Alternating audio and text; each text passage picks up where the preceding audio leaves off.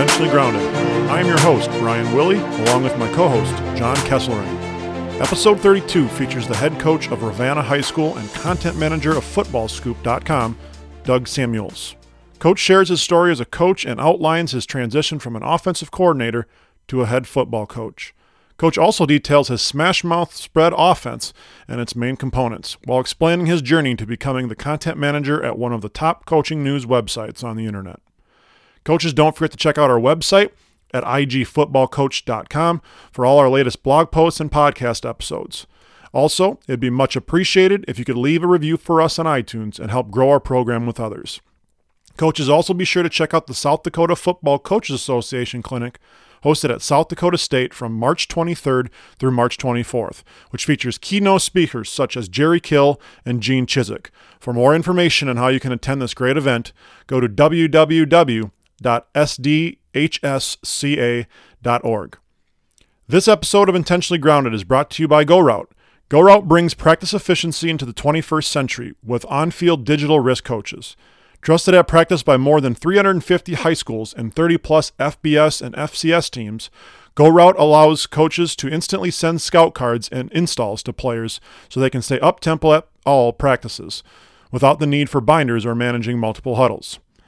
Compatible with all major play drawing systems and hand drawn cards, GoRoute teams routinely double or triple their practice reps daily. If you value practice time and want the best preparation, then you need to go to No Scout Cards with GoRoute.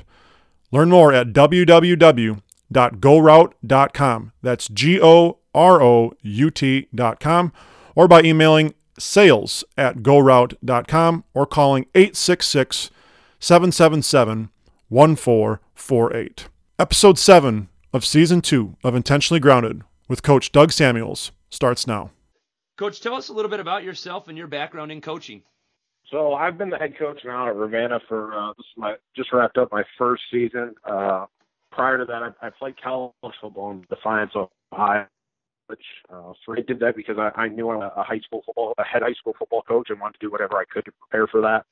Um, so I went down there and I was, I was, you know, I weighed right around 260 after my freshman year, and that's kind of where I stayed. So really too big to be a, a vertical threat at tight end, and too light to be a uh, too too light to be a, a uh, D3 quality lineman. So it's kind of in between there for a little while. But uh, right after that, I, I, I got my first job coaching uh, tackles and tight ends at North Park University in Chicago.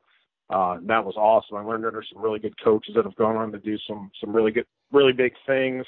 Um, spent a year there, and then when when my contract was up there, I think I was living on like a thousand dollars a month in Chicago, which was impossible. Um, I, I took I took a job as the uh, coaching quarterbacks and wide receivers at Rockford, uh, now University in Northern Illinois. And uh, for a big guy like me with an O line background, getting to coach the skill guys was was something that I, I felt I really needed.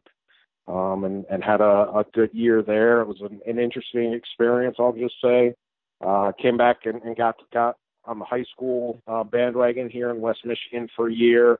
Uh, went back to Chicago and, and did the uh, NCSA thing, which was a gr- again a great experience. But uh, then then ended up landing a job with Football Scoop and and got back into high school coaching at my alma mater. We had two runs to the state semifinals, best best seasons in school history as a coordinator. And then uh, and then from there I went to Forest Hills Northern with Ryan Oshnock on the north side of Grand Rapids and and um, tried to shadow him and learn as much ball as I could for four years in program development with him, and he was he was outstanding. Um, and that led to uh, that that last season we had from Forest Hills Northern. I was there for two years, followed him to West Ottawa in Holland, and uh, we had a really special year our last year there, the most wins in school history, and that helped me get the the job at Ravenna. So here I am now. Coach, you're born and raised in Michigan, but went to college in Ohio. Isn't that a mortal sin for all born and raised in Michigan men? You know, it is if you're a Michigan fan, but I, I'm a I'm a big Michigan State fan. I uh, I, so I, I grew up and I, I loved watching Tyrone Wheatley and, and those Michigan days back in uh, back when I was younger with my grandpa. But the minute I stepped foot in Spartan Stadium, man, it was it was game over. My dad was a big Michigan State fan, so uh, so I've been a Spartan fan for a, a long, long time, and and so, so yeah, to answer your question, yeah, I think it would be if you're a Michigan guy, but, but I'm a Michigan State fan, so I, I have no loyalty there. Coach, you've always been an OC wherever you've been. Um, uh, just until this last year, and you touched on that a little bit. How was the transition from being an offensive coordinator to now a head coach? You know, it, it was the biggest transition for me was at, at Holland West Ottawa. We were a D1 school with 2,500 kids, and uh, and at Ravenna played in the same small high school conference that I played in. Uh, but there we're at about 340 kids, so that was the biggest transition for me. You know, every step I had taken, I, I, I wanted to prepare to be a head coach. So I kind of I knew what I wanted to do on both sides of the ball and special teams, what I wanted it to look like. Um, so the biggest transition was really just going from one of the biggest schools in the state of Michigan. I think they're top 15 or top 20 um, in, in terms of enrollment to one of the smaller schools with a really rich football tradition. That that was really the biggest change for me. I, I felt like uh, my my offensive background. That's part of the reason that they hired me there. So I still called the offensive plays, um, and and had someone on staff obviously handle the defensive stuff, kept him around. Uh, but but that that was the biggest change for me was just going from um, from the big school environment to a small school. And I, and I will say, uh, Osh, the past few years that I worked with, did a great job at kind of insulating us assistants from a lot of the the parental stuff that would come up. So having to having to take that head on was uh, was something uh, that that was definitely a um, that was definitely an adjustment because pa- parents get parents get um, caught up in the silliest things as far as stats and you know things like that that don't really matter in the grand scheme of things. Um, so so that was another adjustment. Coach, your offices have been self-proclaimed as a smash mouth spread type of system. Talk about what your offenses look like to somebody who's never seen it before, and maybe tell us a little bit about some of the staples that make your offense go. So one one of the things that, that I that I kind of like to hang my hat on being a, a an offensive line background guy is I, I want to be able to to run the football down your throat when everyone in the stadium knows that that you know you got to run it to get a first down. So uh, we're at 11 personnel a ton. I think looking back on our our film last year and our first year, um, we're probably in um, 11 personnel 65 to 70 percent of the time. So we use a, a sniffer back a lot. Um, but we run power, we run counter, uh, and we run buck sweep. Those are really our our three staples. And then we have a lot of things um, off of that. You know, we, we've got a lot of power read stuff, swing read, toss read, where things in the uh, the the the visuals in the backfield change, but what's going on up front is is always going to be the same. It's we try to keep things as simple for them uh, as we can, but at, at, at the same time, we want to look complicated, but really at our core, be simple. Um, so, so that's really what what we hang our hat on, and then we we got into um, some of the more RPO stuff here, um, probably about week two or three of the season. Uh, you know, it's something that we have practiced, and I just hadn't had the the guts to call in a game. And after I, I called it once or twice, we ripped off a couple big ones, and I was like, well, well hey, we, we might be onto something here. So I hopped on the bandwagon and uh, really got things cooking there to, to end the season, and I, I think gave some teams a fit. So. Uh, but but that's that's really our core. So we want to look really complicated with formations and, and uh, motions. Uh, use a ton of different motions, but but really at our core, we want to be simple behind the scenes where everyone knows their rule, regardless of the front, regardless of, of stemming or anything like that. Um, everyone knows what they're doing and, and can can execute without hesitation. Coach, changing gears just a little bit. Um, you're not only a football coach, but you also manage one of the biggest uh, coaching websites in the United States, um, footballscoop.com. Um, talk about what that's like and how you ended up there. Uh, so I was at NCSA. I, I'd actually taken um, a year away from coaching to go back to Chicago because I think it's the greatest city on earth. um, so, so so I worked there for a little while, and it was uh it was it was a grind. It was you know pounding the phones and trying to create these panic in these parents that you know oh you're behind in the recruiting process and you need our help, um, which isn't always the case, but you know you're you're pushing a product. Um, and it just didn't leave me with warm and fuzzy feelings when I when I went home at night. so I was checking the scoop all the time. It's how I had, had landed my previous uh, two coaching jobs at the college level, and uh, and and Scott was getting rid of one guy and bringing in someone else, and, and so I, I literally called uh, my references and I was like, hey, I want you to borderline harass this guy until I at least get an interview. And uh, and so my college coach uh, did exactly that, and uh, I, I got my phone interview, and then uh, had another follow up phone interview, and ended up uh, getting the job. So I got to live in Chicago. I could see where the field from my back steps, and um, that that's kind of what started this path of talking football 24/7, 365 days a year. That uh, that that I'm really blessed to be able to do. At Football Scoop, you guys post open jobs at every level, break down news on coaching changes. You guys do so much with, with the game of football and especially the coaching industry. How difficult is it for you to delineate between what is true and what may be something that someone sends you as just as a tip? Uh, so I, I think when I first started off, that that was one of the biggest challenges is is trying to figure out, you know, the the rumors from you know stuff there's substance to behind it. But um, I think I, I took the job in 2011, so I've, I've been there, oh, you know, over seven years now.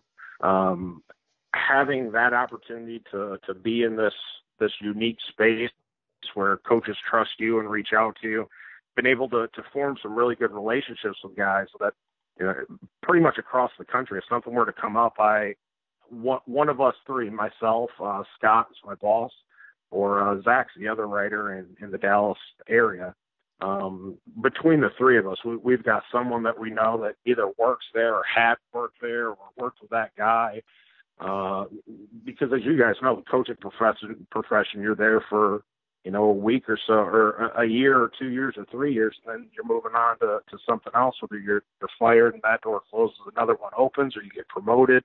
Um, so th- there's a lot of movement in the profession that that it, you know it just kind of creates that six degrees of separation where uh, you know if you don't know the person directly you know someone involved with it. So um, just developing those relationships with those guys kind of cultivating it over the years and and talking about non-football stuff you know whether it's our wives or families or, or whatever it is.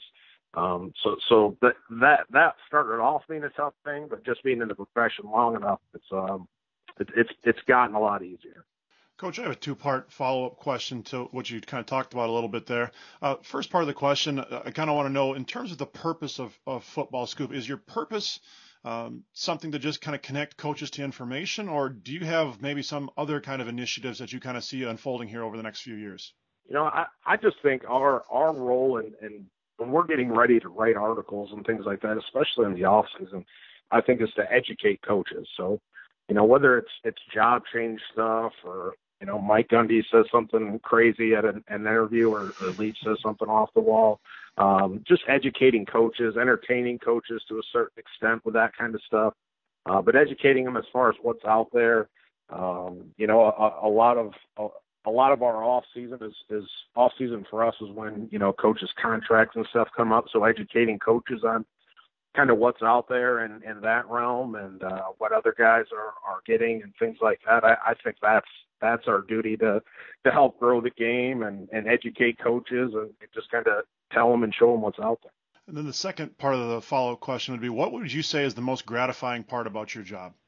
I I, I really like helping people. I I, I think um I I think the scoop is kind of it's it, we've kind of built this brand over the years since, since I've been involved is all I can say. Uh, but I, I feel like we've built one of the strongest brands in football. Where you know we we go to the coaches convention that I just got back from on Wednesday, and you, you can walk around and, and everyone knows the scoop. Uh, I, I actually brought my wife down to the convention for the first time this past year, hoping it kind of gave her a little perspective on you know, when, I have to scramble downstairs at, at nine o'clock and she's trying to wrangle two two kids two years and under to bed, like I, I'm posting, I, you know, I, I'm not downstairs twiddling my thumbs. but there, there's stuff that needs to be updated because guys are on the site all the time trying to figure out what's going on in the profession. So that to, I, I was hoping that gave her some perspective, and I, I really think, um, I really think that it did. We had coaches come up, and you know, just to kind of, it, it's one of the only times I see them face to face all year just to be able to talk to them and uh, and and to have people come up and say, hey, we really appreciate what you do and keeping us in the loop.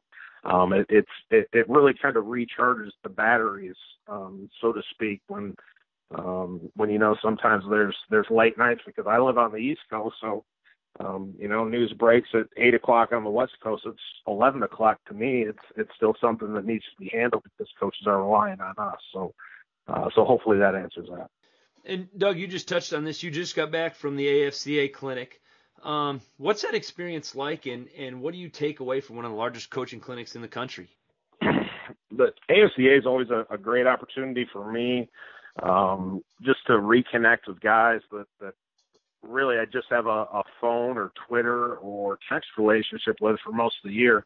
Uh, th- this year especially, um, so my wife and I got in on like late Friday night, Saturday uh, I went out and met with a couple guys that I've only had conversations with on Twitter, like whether it's you know sharing video clips or direct messages or whatever. I'd never met them face to face, but we met up and and had some chips and salsa and some adult beverages and just kind of kicked it for like an hour, just getting to know each other. One's uh, one's a coach in Texas, um, another one's a, a head coach in um, in Minnesota. So uh, just kind of exchanging stories and, and just getting to meet face to face for for the first time ever is, is really cool. This year, um, I, I was selected the the 35 under 35 coaches leadership institute, and that was a that was an outstanding opportunity. Got to sit down uh, with 34 uh, of the other coaches that were recognized. I was one of uh, only two high school guys that that were in on the panel, but there were you know 18 major college coaches.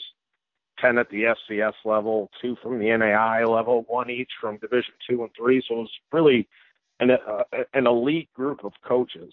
Uh, to steal a PJ Fleck thing, it's an elite. That was an elite group of coaches there. Um, and you know, uh, James Franklin came in and talked. They dropped some really good nuggets. David Cutcliffe came in a little later. Uh, but it, it was it was eight to five. It was uh, constantly taking notes and, and trying to learn, and then not to mention the networking part, which which I really think is the best value at the AFCA is just being able to to see all your buddies that you played with or coached with or have developed a relationship over the years. It's it's your one time to kind of get to see them and break bread. Uh, not not to mention all the other things the AFCA has going on. Coach, if you had to kind of look into the future a little bit, what do you think the the future has in store for maybe you personally, and then maybe also Football Scoop professionally? Uh, you know, I don't really know what's on the horizon. I, I, I think that's that's that's one of the exciting things about uh, about my job with the Scoop is that every day I wake up and I, I really have no idea what's going to happen. You know, you hear some things cooking behind the scenes and stuff like that, but I mean, if if I had to wake up and go to an eight to five job all the time, and I knew what I was going to do every day, I would I would want to gouge my eyes out. It's, just, it's just not it's it's not my personality. So you know, every day there's a curveball or two that you got to be ready for that that I absolutely love. Um, but but I, I I really just looking forward to to finding new ways to to help football scoop kind of uh, go go to the next level um, whether it's you know I, I know we don't do a great job with stuff like Instagram or Snapchat. I, I it's just it's not my wheelhouse yet. Um, but you know you know doing something along those lines to kind of to, to kind of take things to the next level for us. Uh, I don't know what that is yet, but um, I, I know we spend a lot of time in the off season kind of kicking around ideas and stuff like that after after we we get a chance to breathe a little bit with all these coaching changes happening. Well, Doug, we have one last question for you. Um, it's kind of a tradition on our show, um, and it's not football related, um, not work related. So, um, if you had a walk-up song as a pro wrestler or a professional baseball player, um, what would it be? And you have to tell us why. So I, I've been thinking about this a little bit. I've got a brother that's a uh, that played baseball at the same place I went to college, and he's a high school baseball coach now. Um, but but I'm a big old school hip hop fan, and and being a a, a bigger bigger guy, I'm I'm gonna have to go with uh, Big Pop by Notorious B.I.G. Oh.